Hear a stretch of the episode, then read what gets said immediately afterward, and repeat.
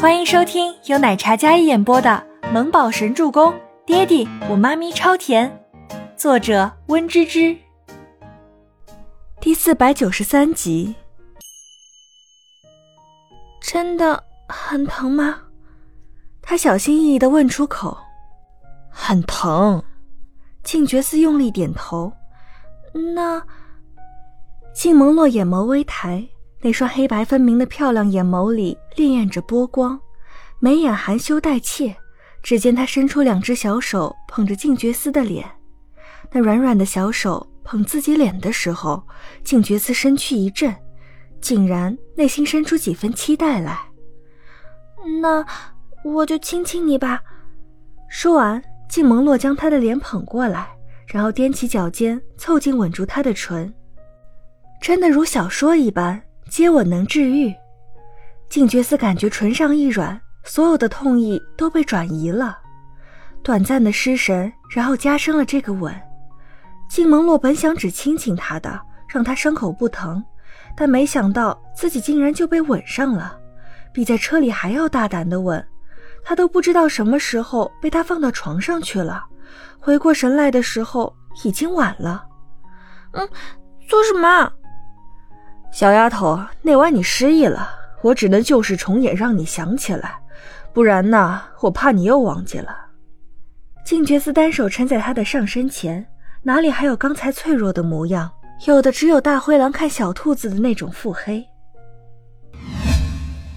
倪清欢平安回来，大家都是高兴的。对于之前龙啸天放出去的那些消息，所有人都默契的没有再提。可倪清欢心里还是有根刺，他决定去一趟医院，顺便产检，再看看孟年星的女儿是什么情况。医院里，Kevin 推着周伯言的轮椅在外面等着。等到倪清欢出来的时候，温景逸不知道什么时候也来了，两道身影，一黑一白，让人格外踏实和安心。倪清欢拿着产检报告走出来，脸上带着淡淡的笑容。我看一下。温景逸低头接过倪清欢的产检报告，十三周了，也就是说，宝宝已经有三个多月了。清欢被抓也就才一个半月不到，之前一个半月你们一点都没有感觉出来。温景逸拿着产检报告，哪怕是知道结果，但也舒了一口气。这话说的，倪清欢跟周伯言两人对视一眼，然后摇头。温景逸摇摇头，一脸无奈。现在产检报告出来了，清欢，你可以放心了，不要多想。龙啸天既然不喜欢女人，不管你怎么样，他都不会对你有半点心动的。所以他囚禁你，只是为了拿捏伯言。倪清欢点点头，然后手搭在周伯言的肩上，语气轻甜：“哎呀，我已经不能多想了。我忽然觉得龙啸天绑架我是为了觊觎你呀，毕竟他不是不喜欢女的吗？那就是……哎呀。”倪清欢话没说完，手被周伯言握在手里，然后掐了一下手心。倪清欢嘿嘿一笑，然后看着周伯言那张不怎么好的俊脸，说不定呢。毕竟老公你长得这么帅，这么迷人，男女通吃很正常的嘛。倪清欢皮一下，那副狡猾的模样，当真没心没肺。周伯言一张帅脸，光是听这么说，脸色都不好了起来。回家再收拾你。倪清欢听了，努努小嘴，当做没有听到。好了，很晚了，你们不是说要去看看那个女孩吗？已经救回来了，不过要育婴箱里观察半个月。当温景逸说到这话的时候，倪清欢跟周伯言两人脸色凝重了几分。那个孩子已经脱离危险了吧？倪清欢小心翼翼地问着，心里有几分担忧。